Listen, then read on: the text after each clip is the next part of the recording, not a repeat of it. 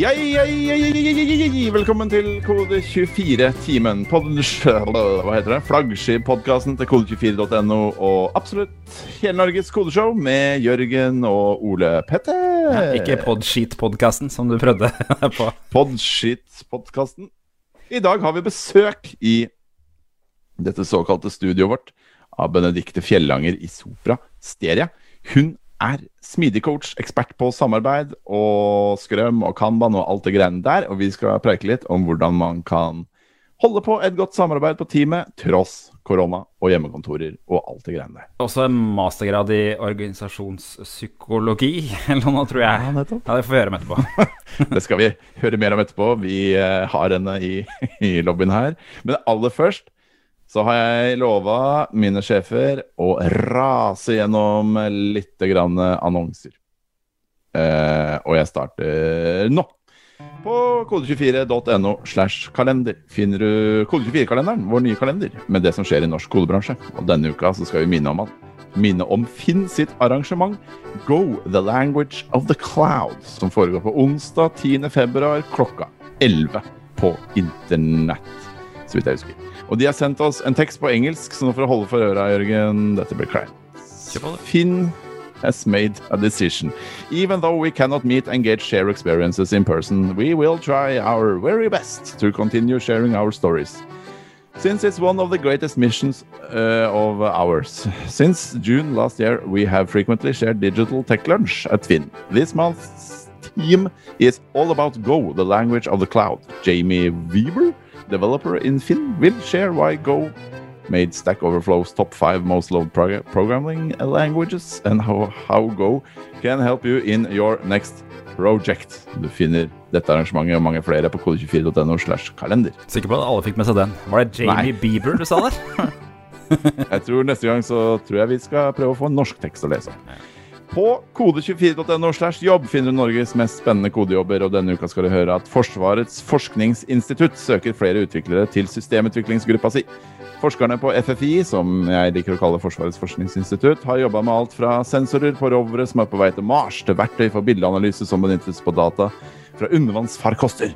FFI tilbyr utfordrende og tverrfaglig miljø, fleksibel arbeidstid og sommertid, og gode muligheter for videre formell utdanning. Norse, eller Norse, jeg vet ikke, søker tech-lead. Norse jobber i krysningspunktet design, teknologi og innovasjon med å løse komplekse utfordringer for både startups og etablerte virksomheter. Norse tilbyr muligheter for å jobbe med spennende og svært ulike kunder og problemstillinger, dyktig fagmiljø og muligheten for fleksibel arbeidstid. Aventia søker fullstack-utvikler som digger streaming og, og e-demokrati. Aventia er en del av TV 2-gruppen og er en markedsleder på videostrømming og digitale voteringssystemer. Aventia tilbyr konkurransedyktige lønnsbetingelser, fleksibel arbeidstid og muligheter for hjemmekontor. Og hold deg fast, Jørgen, gratis TV 2 Sumo-abonnement. Oi, oi, oi, da er jeg solgt. Du finner alle disse stillingene og enda flere på kode24.no. slash jobb. Og siste bolk i Notion-notatet vårt heter Firmapartners på Patron. For på patron.com slash kode24 har vi vår patron, hvor du kan støtte Kode24s arbeid som bedrift.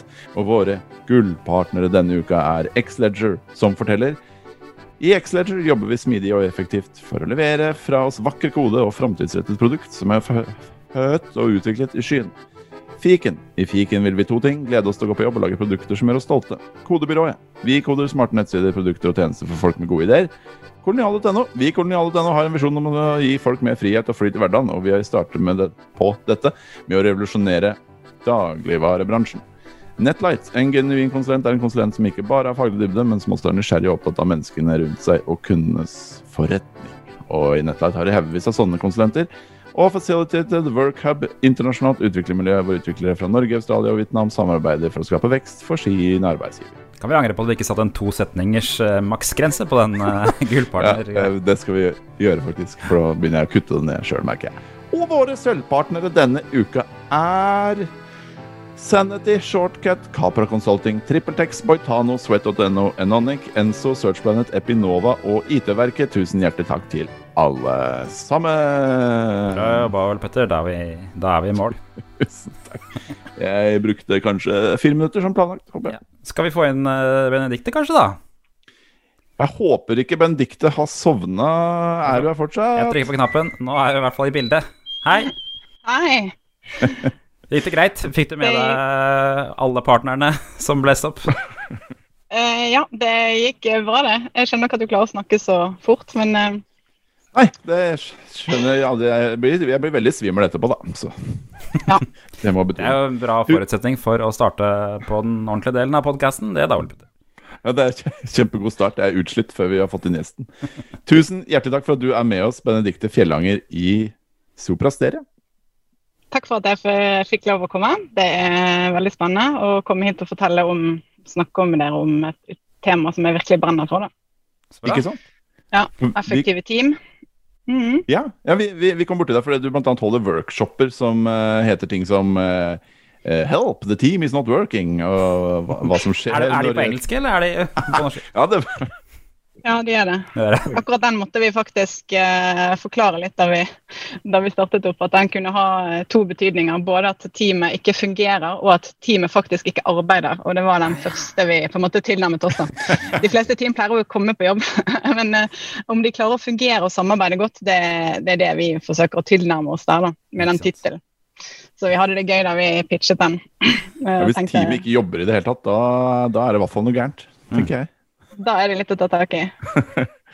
Kan, du, kan vi bare starte litt med å snakke litt om Vi er litt nysgjerrige på hvordan man eh, havner i en sånn rolle som du har, da. Hva, du er jo i dag agile coach i Sopra Steria, men eh, Og business Hvordan- manager står det på LinkedIn for øvrig. ah, Beklager. Mm. Hvordan havna du der, med tanke på hva, utdannelse og den type ting? Ja, Det er et eh, godt spørsmål. Eh, veien min har eh, gått eh, via forskjellige utdannelser på universitetet og på BI. Eh, så jeg har både bakgrunn fra sosiologi og organisasjonspsykologi og ledelse. Eh, og det handler jo om folk. Og i sosiologien er man jo mest opptatt av folk og samfunnet og individene i samfunnet. Men i organisasjonspsykologien er man jo opptatt av folkene i en virksomhet eller i en organisasjon. da.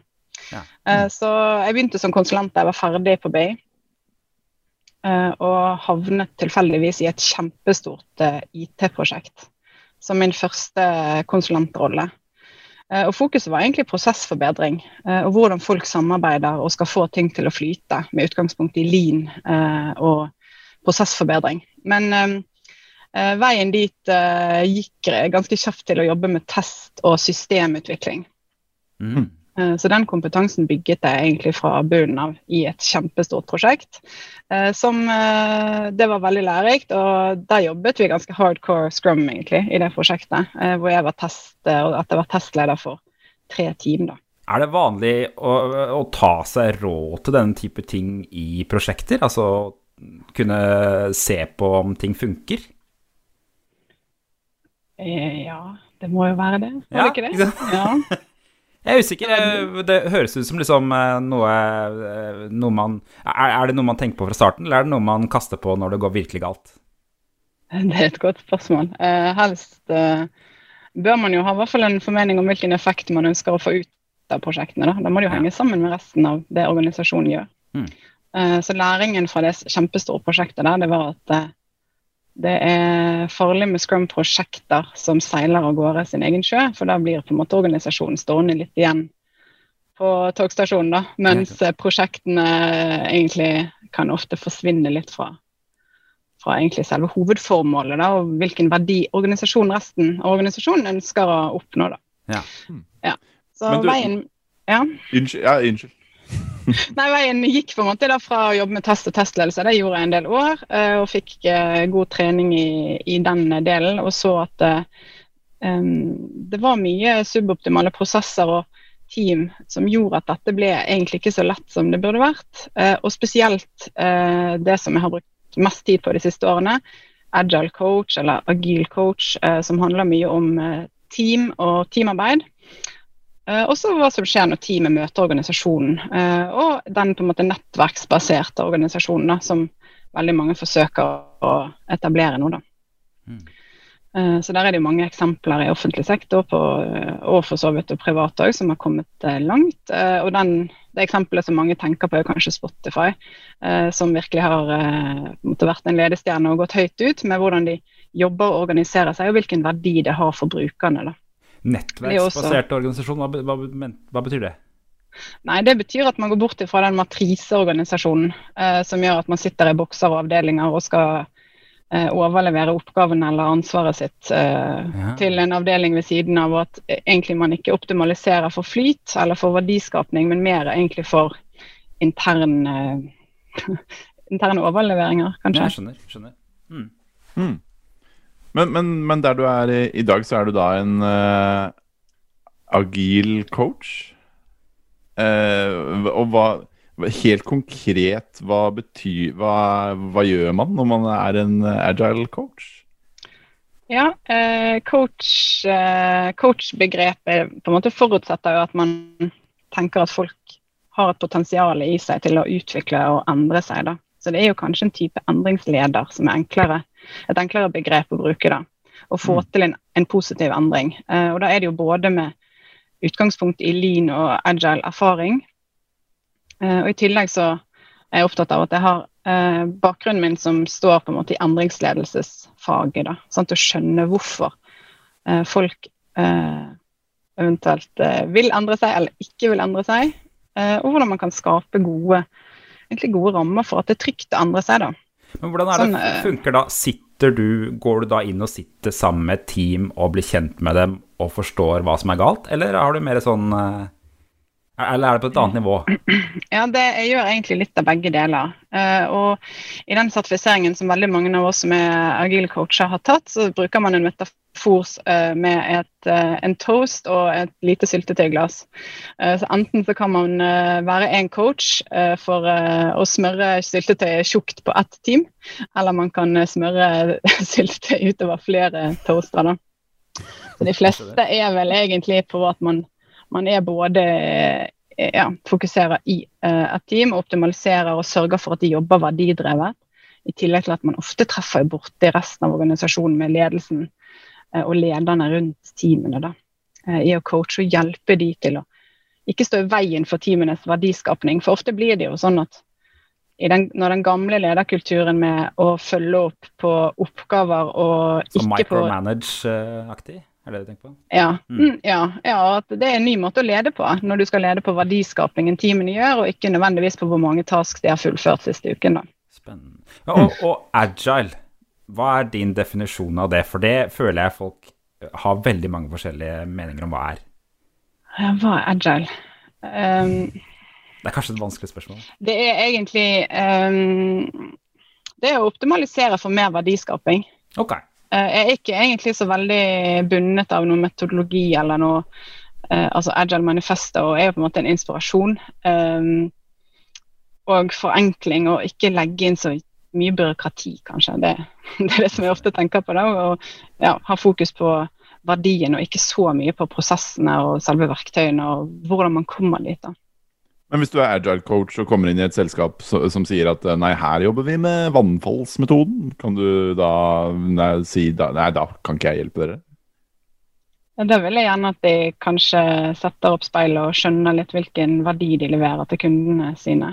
Mm. Um, ja, de, og Den endringen som veldig mange står i i dag, den er jo enten internt drevet, at man ser at man har organisert arbeidet sitt på en lite effektiv måte, og at man jobber kanskje med utgangspunkt i lean og prosessforbedring, optimaliserer prosessen internt. Eller så eh, er det jo en del av de både teknologiske mulighetene som finnes i dag med og denne såkalt eksponentielle veksten. Sant? At veksten går, Utviklingen går mye fortere, så for å henge med så krever det en endringsevne internt og hvordan, også på en måte å skjønne litt mer utenfra hvordan de endringene påvirker virksomheten vår. Da.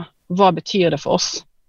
Eh, og Der er det mange gode eh, eksempler på hvordan man driver den endringen. Da. Altså, Starter det i IT-avdelingen eller starter det på eh, forretningssiden? Um, ofte er det jo en kombinasjon av begge deler. da. Hvordan man skjønner at denne her teknologiutviklingen både gir muligheter, men at det blir Og det er om å få stokket beina, sånn at man i hvert fall utvikler og endrer seg. Da. For Det er jo det som er hele nøkkelen, som jeg tenker. da, Å mm. trene på den endringsmuskelen. Det vi tenkte å snakke litt med deg om, er jo eh, å, å, få et team til å fungere. Eh, spesielt nå hvor man sitter mye hjemme osv. Vi tenkte å prate litt først om hvordan man vet om et team uh, fungerer, og hva man kan gjøre hvis det ikke fungerer. Så, så hvis vi begynner med uh, hvordan man vet om et team fungerer, da. Hvordan, hvordan, hvordan vet man om et team fungerer eller ikke, egentlig? Hvordan man vet det. Det første man kan jo kanskje spørre om, er om leverer de verdi? Vet de hvilket mål de jobber mot? Har de et felles mm. mål? Uh, og det er ofte det som jeg observerer, at uh, teamet optimaliserer ofte rundt den virksomheten de er. At ikke de, de mister litt målet av syne. da. Så det er liksom det første vi må fokusere på. da. Vet teamet hvem de er til for? Vet de hvem kunden er? vet de hvorfor de skal jobbe sammen? Um, så det måler vi. Og så pleier jeg ofte å måle såkalt team health, eller samarbeidsklimaet. Trives folkene i dette teamet? Mm. Hvor er det vi skal legge fokuset? Mm. Eh, så det er egentlig å se teamet utenfra på målsiden eh, og verdiskapingen, og så er det å se det innenfra. Det er der jeg ofte begynner. da. For det er litt lettere å drive den endringen med utgangspunkt i noe litt mer objektivt. Sant? Mm. Hvordan, hva sier teamet om seg selv? Mm. Eh, hva, hvordan har de det bra her? Er det et utviklings- og forbedringspotensial? Så tar vi tak i det, og så begynner vi et sted. Så jobber vi med å oppnå noen gevinster, sånn at de opplever det meningsfylt å samarbeide, og ikke nødvendigvis bare overlevere oppgaven til naboen. Har du noen sånn faste spørreundersøkelser eller noen sånne um, måter å komme fram til noe tall på når det gjelder å se om teamet er fornøyd osv.? Uh, ja, jeg bruker um, litt forskjellige verktøy, egentlig. Um, uh, det aller viktigste som vi vet fra forskningen, uh, det er et begrep som heter psykologisk trygghet.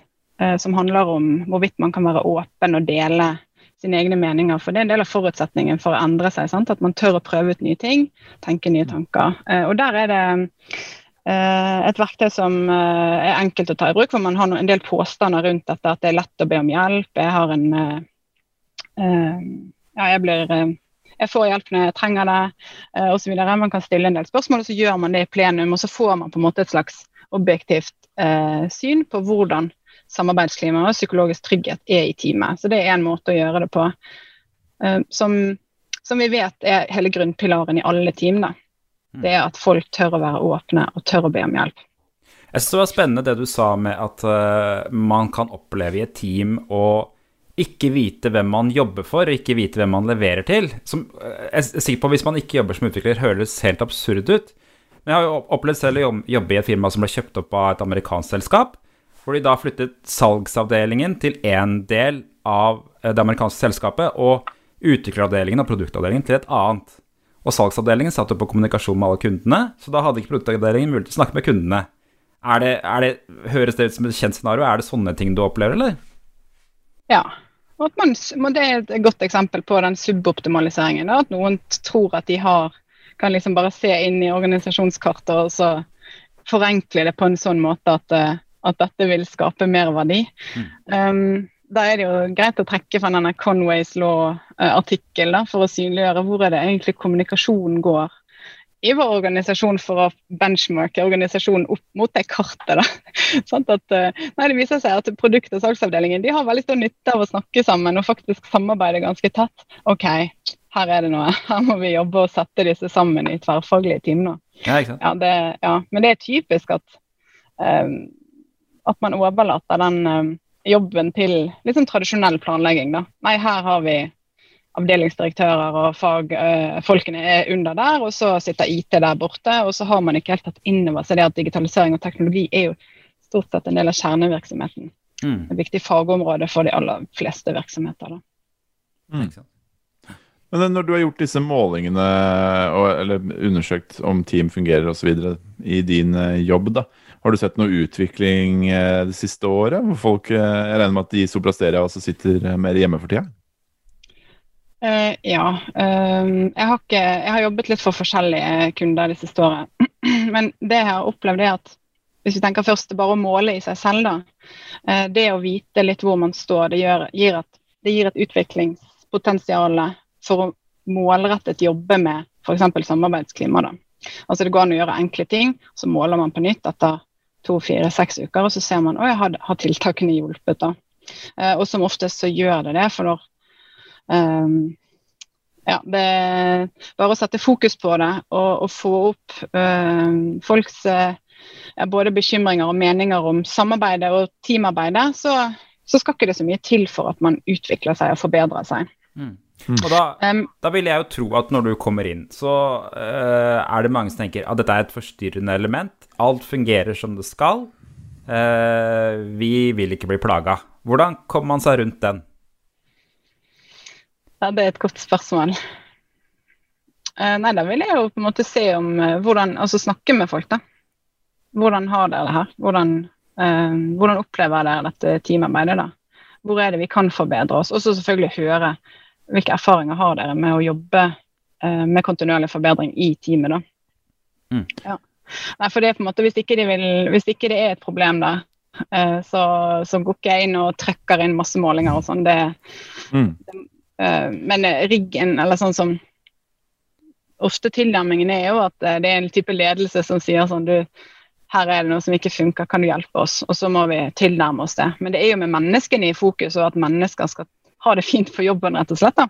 Og få, mm. ta ut potensialet sitt. Det er mm. det jeg er mest opptatt av. sånn at um, Vi vet mye om hva som skal til for at folk trives. Sant? At man, har, man uh, jobber målrettet, man opplever at man jobber for noe større enn seg selv. Uh, man opplever mestring i jobben sin. Uh, og at men, man men får fremdrift. Mm. Men nå, nå som det, med, med hjemmekontorer osv., som vi, som vi snakka litt om nettopp, altså, har, har, det vært noe utvikling? Er, sliter folk mer med samarbeidet i disse dager? Det som jeg har sett av forskning på akkurat dette temaet, er at de teamene som hadde bra trivsel før hjemmekontoret traff, uh, og har opplevd stor grad av autonomi, dvs. Si selvstyring, og at de kunne organisere arbeidet ganske fritt mot et mål, Eh, de har taklet overgangen ganske bra. Men der hvor målet har vært utydelig, eller at eh, ikke man nødvendigvis har hatt tilgang på riktig kompetanse i teamet, eh, der har det hikket litt mer, da. Mm. Hvordan, hvordan slår det seg ut? Hva, hva, hvordan, hvordan, ser hikking ut, han har sagt? Det er at folk ikke tør å være åpne da, og dele det man faktisk eh, bør, kanskje, når det gjelder ja, fremdrift eller status på oppgaver, eh, at man ikke tør å be om hjelp. da. Er det sånn typisk ting at folk kanskje ikke tør å klage på ting, eller er det at man ikke tør å foreslå endringer? um, ja, det er jo at man blir kanskje sittende mer alene for seg selv, da. At ikke prosessene legges til rette for at man skal kunne komme med konstruktive innspill. Mm. Så, eh, så, jeg blir veldig sånn motivert av alle de gode historiene nå i koronatiden eh, som har blitt eh, delt, hvor man trekker frem det positive med autonomi og selvstyring innenfor noen tydelige rammer. Da. Altså at det faktisk funker, og at vi har, eh, vi har fint mulighet for å oppnå de målene vi skal, selv om man ikke møtes. Betyr det at uh, hvis man har en veldig dominerende personlighet på et team, så kan man dyrke den på, på hjemmekontor, da? Um, det, det, ja, jeg vet ikke, jeg har ikke erfaring med det selv. Nei, riktig. Det er godt å høre det, da. det betyr i hvert fall at de, de som har, er autonome, de som er vant til å klare seg sjæl, de klarer seg sjæl på hjemmekontoret også, men de teamene som man er vant til å jobbe, jobbe mer med hverandre og så videre, der er det som, kanskje større problemer. De som krever mer på en måte kontrollering og Eh, mm. måte, oppfølging sånn på oppgave til oppgave. da. Mm. Altså At man ikke ja. nødvendigvis tar det ansvaret selv da, for at man jobber mot målet, men at man mm. er helt sånn avhengig av at en leder godkjenner ting før det jeg skal prod.settes eller hva som helst. da. Men Hvorfor er det så mye vanskeligere på hjemmekontoret, tror du? Hvis prosessen ikke legges til rette for at man ja, jobber målrettet, at man driver med kontinuerlig planlegging og jobber med kontinuerlig forbedring. Sant? At det er en del av arbeidsmetoden. da så blir det ofte Da må man finne opp det på nytt, da. Og det er ikke så lett på hjemmekontor, for det forutsetter at man har tillit til hverandre. Man tør å prøve nye ting. Mm. Og at man har en klar formening om hvilket mål man skal jobbe mot òg, da. Men, men hva, hva, tenker du gjør det verre på, helt sånn konkret på hjemmekontoret? Altså Er det fordi det er vanskeligere å prate sammen på hjemmekontoret, f.eks., eller? Eh, nei, Det er nok mangel på eh, en type felles arbeidsprosess og en oppdeling av oppgavene og ansvarsområdene, tror jeg. Mm. Er det Ja, men Som gjør det verre på hjemme kontra på kontoret, på en måte? Altså, for for Hvis man har det problemet på kontoret, så ja, er, er, det, er det det Ja, at man liksom ikke kan, Mm. kan reise opp og gå og snakke med noen? Er det det som gjør at eh, Nettopp. Det er det behovet for koordinering som ikke er i en type eh, definert prosess, da. Eller at man eh, eh, jobber mot en release. Eh, og hvis den releasen er avhengig av at eh, en leder skal godkjenne hele releasen, eller mange ledere skal godkjenne den releasen, og det ikke er en type prosess som man bare plukker frem, men at det er noe man må finne opp hver gang det skal releases kode, da. Så at man alltid må gå til naboen og spørre noen, så blir det ineffektivt. Når man da, altså det, det er tilbake til kommunikasjonslinjene. Det krever mye uh, ustrukturert kommunikasjon. da. Mm. Sånn at man er nødt til å spørre og grave og eh, legge frem masse dokumentasjon på eh, ja, at man oppfyller alle typer krav, og man har testet og man har um, mm. uh, ja, sikkerhetstestet. og Det er liksom alle de dimensjonene av byråkratiet som kommer inn av kontrollmekanismer. Hvis man er avhengig av mye kontroll, uh, så er, og i tillegg ikke har en prosess hvor eh, roller og ansvar tydelig fordelt, så blir det vanskeligere på hjemmekontor. Hvor man ikke har den uformelle muligheten til å unngå ja, Men eh, Mm. når, du, når du kommer over noe sånt, da, hvor det ser ut som det er mye sånne prosesser, hva, hva, er, hva gjør du da? Slår du ned på det og sier at dette her må vi bare slutte med? Eller Nei, det, det, det er jo ikke sånn folk endrer seg, da. Nei, det er kanskje ikke det. Det er derfor jeg spør. Det er godt du ikke er coach, Jørgen. Ja, ja, ja. Jeg hadde vært altfor streng. Ja, det hadde ikke vært noe hyggelig. Nei, altså, det handler jo om å motivere folk til å se meningen med endring. Da. Det må man skape en, eh, skape en suksess, det er jo det vi fokuserer på. Og vise hvordan man kan samarbeide og sørge for at farten og verdiskapingen øker når man jobber sammen. Vi, vi hadde en spørreundersøkelse blant våre lesere i altså Selve undersøkelsen ble gjort i, i høst, for så vidt, da man hadde sittet en del på hjemmekontor. Um, og Vi spør bl.a. om uh, hvordan folk syns samarbeidet med teamet sitt uh, funker hjemmefra. Og hver, hver tredje av de 700 som har svart på undersøkelsen vår, sier at de syns de samarbeider dårligere på hjemmekontoret enn de gjør uh, til vanlig. da. Tror du det rimer det med ting du syns du ser? Ja, det, dessverre. Det gjør jo det. Mm. Og det er jo, jeg tenker spesielt utviklere og den farten teknologiutviklingen går rundt deres kompetanse. Da. Så det krever jo til at man, krever at man har tilgang på kollegaene sine og kan spørre om hjelp. og sånn som jeg sant, ser at Man går ofte opp og bort til, til, kollegaene og spør, og så står man og jobber sammen rundt et, sant, om det er koding eller hva som helst. Så Mm. får man hands on hjelp i situasjonen. Og Terskel for å be om hjelp på hjemmekontor den tror jeg er litt høyere. da. Ja, hva, hva er det som gjør det? Er det det at vi kommuniserer annerledes når vi bare bruker Slack, f.eks.? Ja, man går jo, Det er jo mye på en måte rikere kommunikasjon når man snakker sammen eh, ansikt til ansikt, enn det man får til på Slack. da. Mm. Men hva Når du ser sånne problemer, hva, hva er dine råd der? Altså, bør man ha oftere videosamtaler? Bør man planlegge bedre? Bør man ha et eller annet felles system? Eh, For å få tilgang på folk og hjelp, Ja, tenker du? for, for å eh, endre terskelen for når man kan snakke sammen eh, på en fysisk måte, hvis det er det som, er, det som gjør ting bedre. Uh, ja, som oftest så vil jeg på en måte legge opp til en retrospektiv. da. Hva betyr det? Det er at folk må på en måte jobbe med forbedring og si noe om Sette en fot i bakken og si noe om hvordan de opplever samarbeidet, da, og hva som egentlig kan forbedres. Mm. Uh, og der vil de ofte komme frem behov for at man trenger å spørre noen. da, Og så er det egentlig team ofte som kommer frem til tiltak. Eh, sånn at eh, nei, kanskje vi må ha, drive med parprogrammering. Kanskje vi må drive med mobbprogrammering. Eh, vi er nødt til å ha mer uformelle måter å samarbeide på. da. Så det du sier, er det- at man må evaluere oftere hvordan hjemmekontorprosessen går, da. Så krever det jo tett lederoppfølging òg. At man føler at man blir sett, og at behovene man har for ja, alt mulig fra eh, selve fysiske hjemmekontoret til liksom det eh, samarbeidsmessige rundt hjemmekontoret er viktig. da, Og hele tiden ta pulsen på det. Det er liksom svaret på alt. da. Hvis ikke man vet, så må man faktisk spørre og måle, og så må man følge opp på det. da, Og bruke det som en, en type nullpunktsmåling for å vite litt om hvordan man utvikler seg. da. Mm. For hvis ikke man har noen måling eller følger eller spør folk, så er det jo bare magefølelse. Og hvis man får for mye magefølelse rundt omkring i organisasjonen, så, jeg tenker det, det er ikke sikkert at man, eh, at man opplever eh, at man drar i samme retning. Riktig. Man må vite mer enn man tror. Jeg skjønner. Ja, det, det, det gir mening. Vi har akkurat begynt med møte med sjefen vår, eh, Ole Petter, hver uke. Og det er jo eh, akkurat som du sier. Det har gjort ting litt bedre, faktisk. Men den daglige, hvis vi går litt over i det som eh, hva, hva man kan gjøre da, hvis man eh, opplever at uh, samarbeidet ikke fungerer helt optimalt uh, for tida, som uh, altså hver tredje utvikler sier, ifølge våre tall. Mm. Hva Fins det noen lavthengende frukter man kan gripe etter for å, for å få et samarbeid til å fungere bedre fra, fra hjemmekontoret? Er det noe man bør gjøre aller først, kanskje? Ja, det er jo egentlig å følge oppskriften fra Googles forskning da, på effektive team, eh, som de har publisert på rework.com, tror jeg det. Okay. Eh, som Hva sier er de? veldig Nei, det er med utgangspunkt i psykologisk trygghet. da.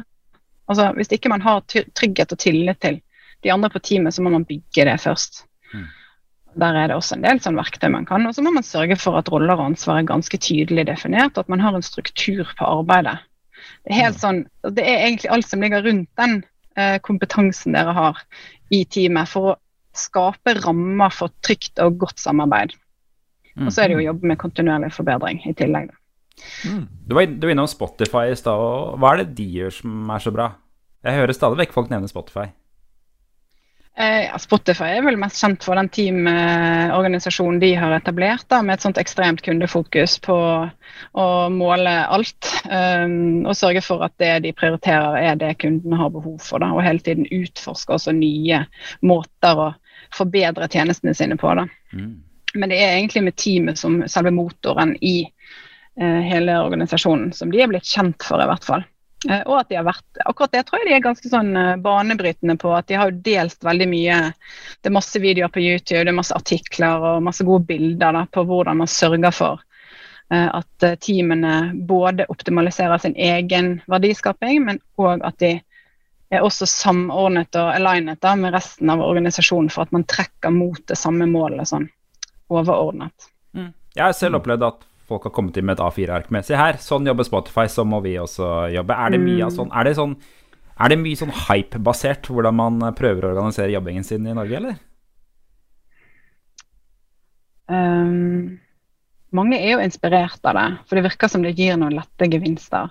Sant? At det er litt sånn raskt og enkelt. Og det er egentlig sånn vi som er agile coacher i Soprasteret også observerer at de fleste prøver på det. Ja, vi må ha et team, og så blir det en sånn startup-stemning, og så blir det kanskje en sånn uh, uh, liten avdeling eller et team som får starte litt på siden av resten av organisasjonen, da, for å ikke ha med seg for mye legacy og kultur fra resten av organisasjonen. Og så ser man at um, Blir de andre sure? Eh, ja, ofte så ser man det som litt sånn hjemme alene-fest, eller dans på låven, kan vi si også. Det er litt sånn at de der borte i det teamet, de har det jo kjempekult, og der er det kul teknologi, og det er greenfield, og de, og de prøver liksom å løpe av gårde, da, mens ofte blir de litt sånn hindret, fordi resten av organisasjonen eh, vil jo ha noen bindinger til det teamet. Det er noe finansiering, og det er noe ledelse, og det er noe ressurs- og styringsprinsipper som liksom ligger rundt teamet. Da. Så da, Mm. da er det egentlig suboptimalisering i seg selv, hvis man ikke legger til rette for at teamet får i stor grad definere uh, i hvert fall samarbeidsrammene selv. Da. Altså, gi, de, gi, de litt, gi de et rom. Men det viktigste med den tilnærmingen er jo uh, at man sørger for læring og organisasjonslæring. At det som skjer i det teamet, i den startupen, at man skjønner hvordan det eh, hva som er nytt. eh, hvorfor funker det? Hva er det som gjør at det funker? Hva er det som gjør at det ikke funker? Og da er vi borti ofte det med ja, nei, ressursene er, de er ofte bare der halvparten av tiden, eller at de, de har ikke penger, og de er organisert som et prosjekt, eller det ja, mye sånn sånne diskusjoner man kommer borti, da. Mm.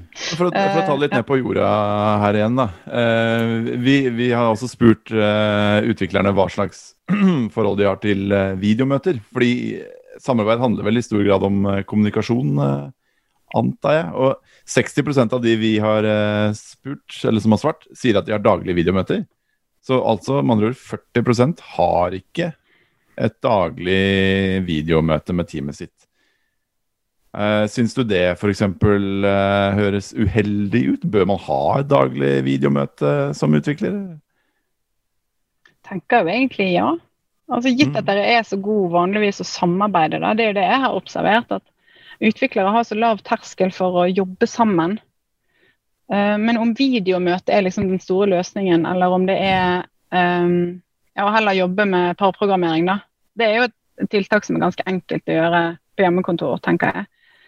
At man kan jobbe og programmere og bare ha på trenger ikke ha på video, men du kan jobbe sammen i hvert fall. da. Ja, Apropos det med parprogrammering, så du sier at, uh, at du egentlig kanskje oppfordrer team til å drive med parprogrammering også under koronatida, eller? Ja, egentlig enda mer, nettopp fordi at uh, det gjør at terskelen for å spørre om hjelp og lære nye ting er mye lavere. da. Og at, man samhandler rundt på en måte en konkret problemstilling, og det er jo der man lærer. Det er jo ikke ved å lese en bok, på en måte. Ja, hvordan, hvordan, legger man opp den parprogrammeringen da? Bare, da tenker jeg bare sånn rent konkret når man uh, drar på jobb på morgenen. Hvordan uh, uh, legger man opp et samarbeid med en annen person som ikke sitter hjemme hos seg selv? Jeg tenker at man må i hvert fall sørge for at man kan dele skjermen sin, da, og at uh, utviklerverktøyene er tilgjengelige, sånn at man kan dele skjerm og vise hvordan man jobber. Og så er det vel å uh, kode sammen, og, og, det er mange ulike teknikker, det kjenner jo dere mye bedre til enn meg. Men uh, å skrive en test og jobbe test-driven eller altså extreme programming, det er mange måter å jobbe med programmering på, men at man i hvert fall deler, deler skjermen, og at man kan skrive skrive kode sammen og få kontinuerlig tilbakemelding på koden sin. da, Og Og kjøre tester kontinuerlig òg. At det er på en måte den uh, læringen som skjer der, tenker jeg det er ganske enkelt å få til. da. Det er mange som frykter programmering rett og slett pga. at farten skal gå ned. Hva mm. er din mening om det? Uh, jeg mener at farten går opp, da. Men det ja. som jeg ofte ser, er at um, uh, Ja, det er mange ting, men um, man, eh, man får bedre kodekvaliteter. Det er egentlig det viktigste. Sånn mm. at uh, behovet for uh, rework eller å ta opp ting igjen er, er mindre. da. Ja. Jeg tror jo en av som... de bare for å skyte ned, en av de tingene er eierskap, da. Det er det mm. kanskje sånn, hovedtingen med parprogrammering jeg ser. Det er ofte så mm. sitter én på masse kunnskap som ikke blir delt med resten av teamet, og så mm. blir det alltid lettere at den ene personen gjør den oppgaven.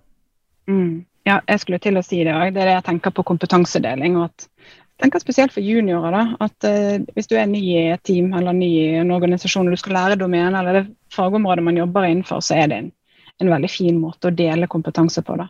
Mm. Og så man, den, eh, Det som jeg observerer, er at eh, seniorutvikleren som får med seg en junior, at de blir jo litt sånn rett i ryggen og tenker at nå må de gjøre en god jobb. da. Så um, ja, tilrettelegge for at man kan samarbeide i, rundt å løse oppgaver. da. Mm. Ja, mm. Ikke sitte for seg selv. Men Fins det noen helt konkrete råd på hvordan man skal uh, hvordan man faktisk kommuniserer best med teamet sitt i løpet av arbeidsdagen, f.eks.? Altså, har Fins det noen oppskrift? F.eks. Mm. bør man ha morgenmøter, bør man ha standup på video, bør man uh, snakke på uh, Slack gjennom dagen, bør man Eh, ja, det er egentlig litt ut ifra modenheten og hvor lenge folk har jobbet sammen, og hvor godt man kjenner hverandre fra før. da. Eh, og jeg gir som oftest den oppgaven til teamet selv. Jeg bruker et verktøy som heter Team Canvas, de, eh, som gjør at de må definere litt av spillereglene for samarbeidet. Hvordan skal vi jobbe sammen her, hva er viktig for oss? Og Der kan man legge inn eksempler, sånn som du sa, da, at man har et møte om dagen og En eh, måte jeg har sett som er effektivt for de møtene, er at man kan begynne med video, og så kan man skru av etterpå. Man blir jo sliten av, Hvis man sitter i mye videomøter, så blir det jo slitsomt å, mm. å ha video på hele tiden. Men det gjør det i hvert fall at man får sett hverandre og får en følelse av at man har folk rundt seg. da. Mm. Så Det er det ene. Og det andre er helt konkret i sånne videomøter, det er å sørge for at alle snakker i starten av møtet. For det øker sannsynligheten for at flere kommer med innspill når man diskuterer konkrete ting. da. Det er bra råd. Å ja, ta en runde først, rett og slett? Ja, ple vi pleier å kalle det for en sånn check-in, eller en innsjekk, egentlig. Uh, og det er noe annet enn en icebreaker, og det også bidrar til at man bygger psykologisk trygghet. Uh, man kan uh, ha en innsjekk ved å si ja, hvordan man føler seg med ett ord. hva er det som opptar deg akkurat nå? Sånt, både på kort og litt lengre format. Da. Men å sørge for at alle er innom og sier noe i starten av møtet, det er superviktig, da. Så det er en sterk oppfordring jeg har. Sånn at man sørger for at folk føler at de kan delta. Hvordan man føler seg med ett ord, ja. Det må vi begynne med. å holde. Trøtt? Ja, mm, Ja, jeg jobbet altså, et sted før hvor man sendte en emoji istedenfor, på hvordan man følte seg. Uh... En emoji, ja. ja. Ja, nei, da- heller uttrykke det. Hadde det en effekt, eller? Eh, ja, kanskje litt. Det ble litt sånn, men det ble jo mye til at man enten brukte gråte-emoji eller veldig glad-emoji, så det ble liksom ikke noe slags mellomting. Mm. Mm. Ja, eh, ja det, det er jo en måte å gjøre det på, da. Men når det gjelder videomøter, så er det i hvert fall viktig at alle er engasjert fra starten. Mm. -hmm. Og gjerne med video i starten òg, da. Sånn at Ja, ja, man får en ja, følelse av på samarbeid. video eller Det med å ha, med, ha på videokamera eller ikke, har vi også skrevet litt om tidligere. Det viser seg at ganske Ikke mange, men eh, en god del ikke bruker så mye video. Um, men eh, du oppfordrer til å ha på video, i hvert fall i starten? Var det det? du sa? Ja, hvis, man møter, hvis det er et team som jobber tett sammen, så, opp, så hvert fall jeg oppfordrer til at man ser hverandre en gang om dagen. da. Ja. Skru på kameraet i starten, og så gjør dere en innsjekk, og så uh, får man en følelse av team. da. Det er litt det. 'Å ja, hei, her er vi. Her, det er vi Mm. som jobber sammen. Å ja, hyggelig å se dere'. Ja, riktig. Mm. Hva- Det er i tråd med vårt eh, helt grunnleggende sånn menneskelige behov. Vi, vi må bli sett, og vi må bli hørt. Så det, det høres banalt ut, men det- er et behov som vi ofte må jobbe med helt, helt på grunnplan av hvorfor folk er til. Da. Mm. Vi har jo snakket om eh, når teamet ikke fungerer. Men hva når det er én person på teamet som ikke fungerer? Om det er eh, rett og slett La oss si at du oppdager at den personen på teamet ikke trives, da. Mm. Hva kan man gjøre som teammedlem for å fikse det? Nei, det er å bygge tillit uh, i relasjonen først og fremst. da. Sørge for at man har et sånt uh, helt sånn udelt positivt syn på hverandre. Og Det handler litt om også verdiene i teamet. Hvordan, hva er viktig for oss i teamet? Hvordan skal vi samarbeide her? Um, men når det gjelder det, så eh, Mitt første tiltak er alltid at man må snakke sammen Mm. på enmannshånd og begynne å bygge tillit og skjønne. Ofte er det jo helt logiske forklaringer for hvorfor ikke folk trives, enten det er uklarhet rundt roll, at man ikke har rett kompetanse, at ikke man føler seg trygg, at eh, det skjer noe på hjemmebane osv. Så, videre. så Nei. Men er det sånn at du da La oss si at du sitter på et team med noen, og så ser du La oss si du ser på videosamtalen på morgenen at denne personen tror jeg ikke har det helt bra. Det, bør, bør man da ringe opp den personen? Er det sånn type tiltak man bør gjøre? ja, det er det aller enkleste. Laveste terskel, snakke sammen, da. Mm. Eh, hvis dette er et problem som ikke har noe sånn åpenbar forklaring, så er det en del av den forbedringstiltaket. da. Der er det masse kule måter å eh, I hvert fall at man kan jobbe med forbedring som team. da. Har du noen Eh, eksempler men- på det, eller? Ja, man kan jo ha den eh, retroen hvor man sitter eh, med ryggen til. At hver og en i teamet sitter med ryggen til, og så skal man bare gi helt udelt eh, ros til den personen. Å. Uh, ja, det er en enkel metode. Det høres deilig ut. Um, ja, det er en litt sånn kul måte. Da, at man får en boost, rett og slett, og kjenner seg eh, verdsatt. da. Eh, ellers så er det jo ja, vanlig retro at man jobber med uh, på en måte mer sånn overordnet. Hva er det vi får til, og hvorfor får vi til det vi gjør? Eh, og hva skal vi forbedre? Og i team som har tillit, høy grad av tillit, der vil jo sånne her eh, problemer ofte komme til overflaten etter noen retråder. Sånn At man blir utrygg på hverandre.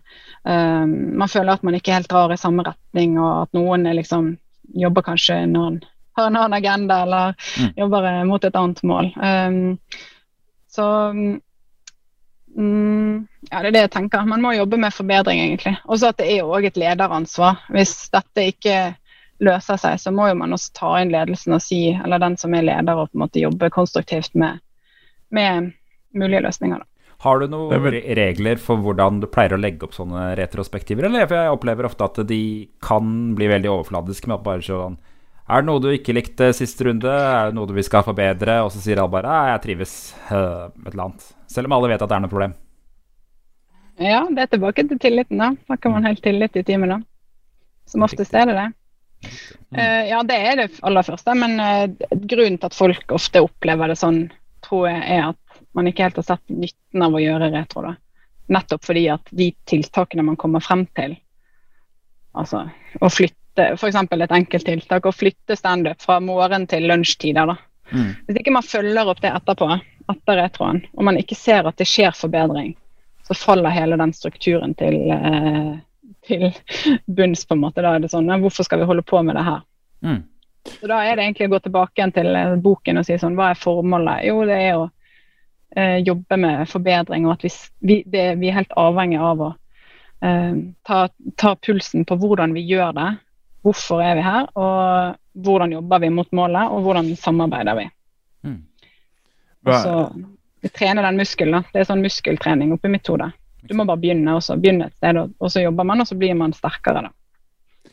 Det er mange som uh, er opptatt av at uh, vi aldri skal tilbake igjen der vi var før koronaen. At uh, nei, nå Det virker som folk har bare glemt at vi pleide å være på kontoret, og nå nei, nå så er det ingen som skal tilbake på det kontoret lenger. Men, jeg, jeg, vet ikke, hva, men, men, basert på det vi snakker om nå, da, med hvordan det fungerer å samarbeide på hjemmekontorene osv., er, du for eller mot at vi aldri skal tilbake igjen der vi var? Um, det jeg tenker for eller imot. Uh, det som jeg tenker er viktig, og den uh, opplevelsen folk har av fleksibilitet, som er viktig. da, At den gir et rom for egen innflytelse over hverdagen sin. Og Det er jo viktig å fortsette med, tenker jeg. Sånn At man har en påvirkning om hvor man skal jobbe, hva som passer best, og hvor man er mest effektiv. Mm. Uh, sånn som jeg har opplevd det selv, er jo at oppgaver som krever um, altså en produksjonsmodus da, skal lage en, annet, en, presentasjon eller noe som ikke krever så mye koordinering. Det er lett å gjøre på hjemmekontor. Men oppgavene som krever at man snakker sammen og jobber med problemløsning sammen, der er det jo mye enklere å jobbe i et rom med en tavle, f.eks. Mm. Så jeg tenker, Det som jeg hadde ønsket meg, var at man var bevisst nettopp på de jobbmodusene. Hvilke oppgaver er det vi har mye av? Hva er det vi må fokus, sørge for at um, ligger til rette for at folk kan jobbe best mulig. Sånn som utviklere. Sant? Jeg vet jo at veldig mange liker å sitte og, og konsentrere seg om én oppgave og ikke bli avbrutt. Hvordan sørger vi for det? Hvordan sørger vi for at, um, at man også er koordinert uh, mot det målet, og at vi sørger for at teamfølelsen er der. Så opp, ja, jeg tenker Det er synkronisering egentlig som er nøkkelord. At man er synkronisert i, i teamet. Kanskje vi har tre dager på kontoret og to dager på hjemmekontoret. Og så organiserer man arbeidet på den måten. da. Mm. Torsdag og fredager da, det, da, koder vi, og så har vi standup. Eh, ellers så tar vi opp tråden og samarbeider tettere mandag, tirsdag, onsdag. Altså mm. Sørge for den, at man ivaretar begge behovene, da. Men hva, som, som, utvikler, da, hva, er, eh, hva, hva, slags svar skal man gi hvis man får beskjed fra sjefen at 'jeg mister oversikt' når dere ikke er på kontoret?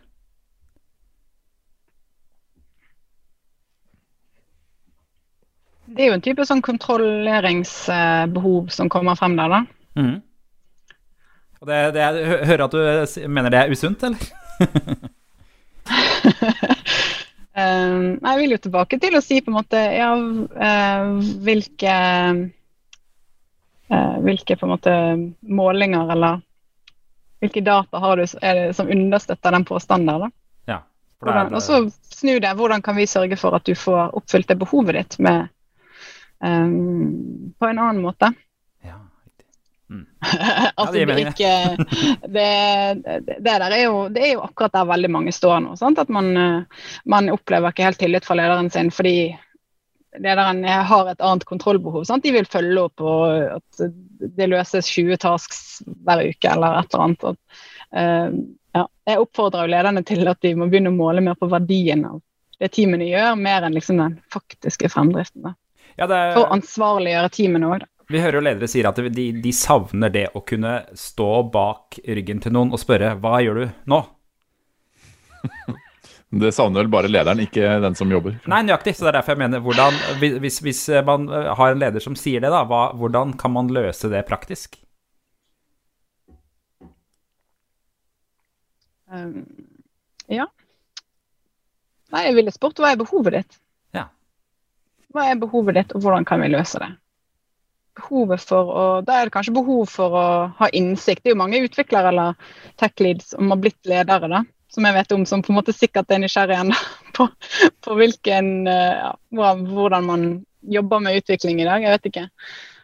Eh, men det er jo litt sånn å gå til rotårsaken. Ja, hva, stille noen åpne spørsmål. Mm. Ok, Hvordan kan vi løse det her? Hva er, hva er behovet ditt? Eller problemet, da. Men hva er et Mm. Vi har fått inn et spørsmål i, eh, på Facebook-chatten. Håper ikke det er fra sjefen vår, eh, Ole Petter. Det, det er sjefen vår som lurer på hva gjør vi nå? Hva gjør vi nå? uh. Nei, det er fra Jonas L. Pedersen. Uh, som lurer på om det er aspekter eh, ved um, alt dette her, organisasjonspsykologi osv., som er unikt for programmeringsbransjen, eller utviklings- og IT-bransjen. Um, og det må jeg innrømme at jeg egentlig har tenkt på selv også. Er det, er det noe som gjør utviklere så spesielle at de må ha egne rammeverk og, videre, eller? Mm, en- Svaret mitt er vel Jeg tror ikke det. Nei. Men det er jo mange av disse her um, uh, rammeverkene har jo kommet fra IT-siden. da. Mm. Altså fra programmeringsfolk som har sett nytten av å gi noen innspill til eh, forretningen om hvordan man kan jobbe mer effektivt. I hvert fall det jeg tenker sånn som uh, Agile Manifesto ble laget. da. Sånn at her er det mye fokus på lite verdiskapende oppgaver. Sånn at, eh, ja, dokumentasjon som ikke nødvendigvis noen leser. og sånn at ok, Hvordan kan vi, hvordan kan vi gjøre dette mer effektivt? da? Eh, så det er vel det, er det jeg tenker er kanskje årsaken til at det har fått fotfeste eh, i hele IT-bransjen. Men eh, når det gjelder f- eh, folk, så er man jo altså, Det er jo det all forskning innenfor team og eh, ledelse, den er helt uavhengig av bransje. At folk har de samme behovene for eh, ja, både å oppleve fremdrift, at man og mestring, og at man jobber for noe større enn seg selv. Det har vel kanskje Mm. også å gjøre med at vi i utviklingsbransjen liker å tenke at vi er best på alt selv. Det kan godt hende. Eller, ja, jeg vet ikke. Det, jeg har opplevelsen av at man er veldig åpen for å faktisk få innspill og forbedringer hele veien. da. Mm. Alle utviklere jeg har jobbet med, i hvert fall kjennetegnes av det, at man er åpne for å eh, få tilbakemeldinger på det man jobber med. At det gjør at man, eh, man er sånn åpne. Ja, man kan alltid bli bedre, da. Det er gøy med tilbakemelding så lenge det er skryt. si. Ja, ikke sant? Jeg husker For, for noen år siden så, så jobbet jeg et sted hvor, det var noen som hadde kommet fram til en sånn arbeidsmetodikk fra Toyota-fabrikkene. Ja, er ikke det smidig? Kommer ikke det fra Toyota? Jo, og da husker jeg folk var litt sånn Vi er ikke folk som jobber på fabrikk.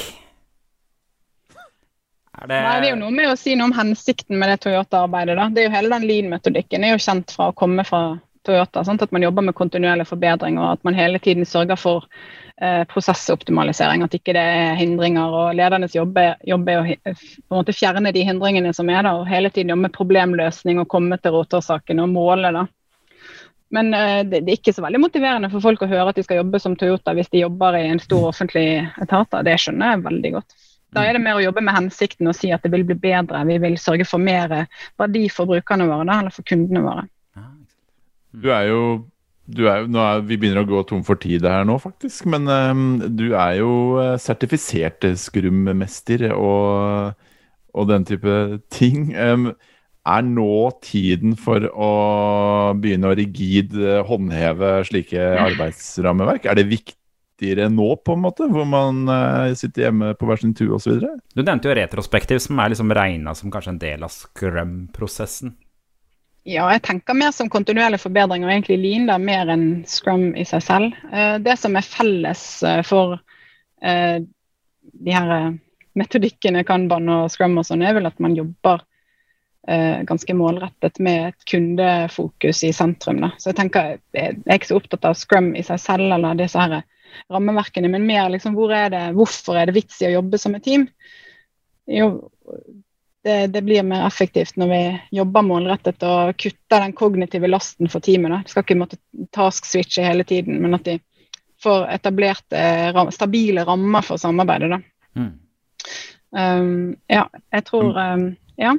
Ja, jeg bare tenker på om man bør være flink til å holde på de Hva nå enn man har bestemt seg for å følge. Da. For jeg, vi hører jo f.eks. om folk som, om folk som ikke gidder å ha standup fordi det er så styrete å ha det på video osv. At det er ekstra viktig nå. ja, eller er det viktig nå, syns du? Ja, jeg vil egentlig gå til behovet. da, Hvilket behov? Og så eh, på en måte skjønne behovet i teamet. Hva er vårt behov? For det, med, det er jo det forskningen har vist de siste årene òg, på effektive team, at beste praksis, sånn vi tenker i det store og det hele, den, man går mer og mer bort ifra det begrepet at beste praksis fins. For eh, autonomien og selvstyringen gjør at de selv må få de rammene til å definere sin beste praksis, og så at det òg er en praksis man hele tiden forbedrer og utvikler. Det er ikke sånn at man skal bare trekke noe nedover hodet, og så skal de følge en oppskrift. Men det er òg det at de måtte ansvarliggjøres for den prosessen de jobber innenfor. Men Betyr det at uh, La oss si at man jobber i et sted hvor det er bestemt her skal vi drive med scrum, og så skal dere starte et nytt team. Anbefaler du da at det teamet heller setter seg ned og finner sin arbeidsprosess? Eller? I den settingen høres det ut som å bare følge den oppskriften. Uh, men uh, så sant man håper å få ut mer verdi til kunden, at det er formålet, så må man jo òg jobbe med den forbedringen som organisasjon. Da. Mm.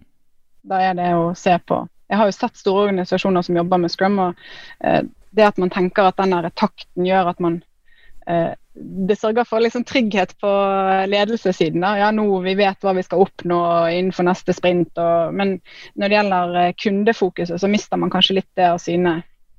Mm. Um, ofte i praksis. Det er jo ikke det som er meningen, vet jeg. Men med Scrum-rammeverket, men det blir ofte litt sånn at prosessen er til for seg selv.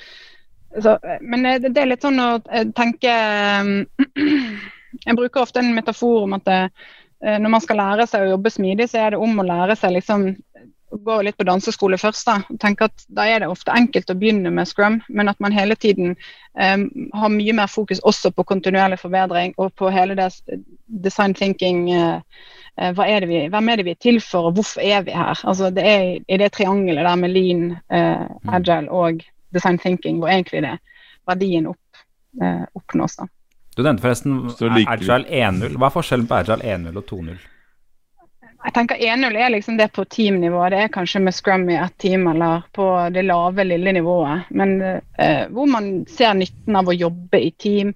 Man jobber strukturert mot et mål, man driver med kontinuerlig forbedring og med kontinuerlig planlegging. Da. Eh, mens smidig 2.0, det er bare en enkel måte å skille det på. Da er det liksom med den smidige virksomheten hvor alle har et eh, felles ønske om å skape mer verdi for kundene raskere og optimalisere hele virksomheten da, mm. eh, for, at, for høyest mulig fart og flyt. Mm. Så like viktig nå som før? å følge med. Eller jeg ble ikke helt klok på det. Det er, det, er ikke, det, er, like viktig nå som før, kanskje. Eller like lite viktig, da, hvis man ikke syns det er viktig. Spørs helt på rammene man har, da. Mm. Uh, ja. Men i hvert fall at man sørger for ja, hjemmekontor eller men at man i hvert fall har en bevissthet rundt å sette foten i bakken innimellom og si hvordan går dette teamarbeidet vårt? Mm, er det noe vi skal justere på? Og det er sånn vi må jobbe med forbedring. Det er ikke sånn big bang-endring, da. Så istedenfor å mm. finne et rammeverk, så må vi snakke sammen, er det det du prøver å si? Uh, ja, jeg vil i hvert fall begynne der, og så måle, da. Måle. Og så måle mm. hvilken verdi man oppnår. Mm. Så bra. Eh, så for å oppsummere vi, eh, det er, Noen sliter litt mer med å samarbeide på hjemmekontoret. Det som er viktig for å få det til, er å skape tillit til å preike sammen. Og klare arbeidsoppgaver og rammer og mål. Parprogrammering er anbefalt, har vi fått Parprogrammering er anbefalt. Mm. Eh, video er eh, bra. Ha en liten introduksjonsrunde. Kjør en del retrospekt. Mm. Finn ut av hva som er gærent. Snakke sammen. Finn ut av kontinuerlig forbedring. Ja. og så bli, å lese og, bli, å lære, da. Er jo, læring er jo hele nøkkelen rundt kontinuerlig forbedring. Å lære å utvikle seg sammen, da. Mm. Det det. Og da må man ofte lese og lære ting som andre gjør, og inspireres av det i tillegg. da. Ja, så bra. Og hvis det går til helvete, så kan du ansette en agile coach fra Soprasteria. fra Soprasteria. Bare ring. Uh, jeg syns Jørgen og meg skal starte med det der at Jørgen skal sitte med ryggen til, og så skal jeg skryte masse av Jørgen. Og så kan Jørgen, jeg sitte med ryggen til, og så kan Jørgen skryte masse av meg. Det, vi, det får vi gjøre på neste standup. Det Nei, det er en del av retroen. Det er retro, ja, selvfølgelig. Her. Er, den ja. har vi ikke ennå. Det får vi begynne med, Holpeter. Der har du det. Ja, Forbedring. Mm. Ja, for vi er litt sånn fossefall. Vi bare jobber videre, vi. Men vi må kanskje evaluere litt av og til. Det spørs hvor komplekse oppgavene er, da, vet du. De er så Ja, nei, det er jeg vet ikke hvor kompleks. ekstremt kompleks. Er... Ja, da, ja, da funker ikke fossefall. Vi er som en bilfabrikk, får jeg si. Vi er sånn. Der har du den. Du, Det var kjempekoselig å snakke med deg, Benedicte Fjellanger, agile coach i uh, Supra Steria. Uh, er det noe du syns vi har glemt å spørre deg om, som vi burde spørre deg om? Jeg syns dette var kjempebra. Ja. Hvis teamene begynner å gjøre forbedringsarbeid og faktisk eh, tenke på det som en kilde til å utvikle seg sammen, da, så er det et fint sted å starte det. Så Så bra. Så Bra. Tusen hjertelig takk for at du var med oss. Takk til alle dere som har sett på oss på Facebook, og som har hørt på podkasten. Abonner på oss hvis ikke du gjør det allerede, og gi oss noen stjerner, og tips oss om hvem som kanskje skal være vår neste gjest. Så snakkes vi videre i Kode 24-timen. Ha det. Ha det! Ha det. Takk for meg.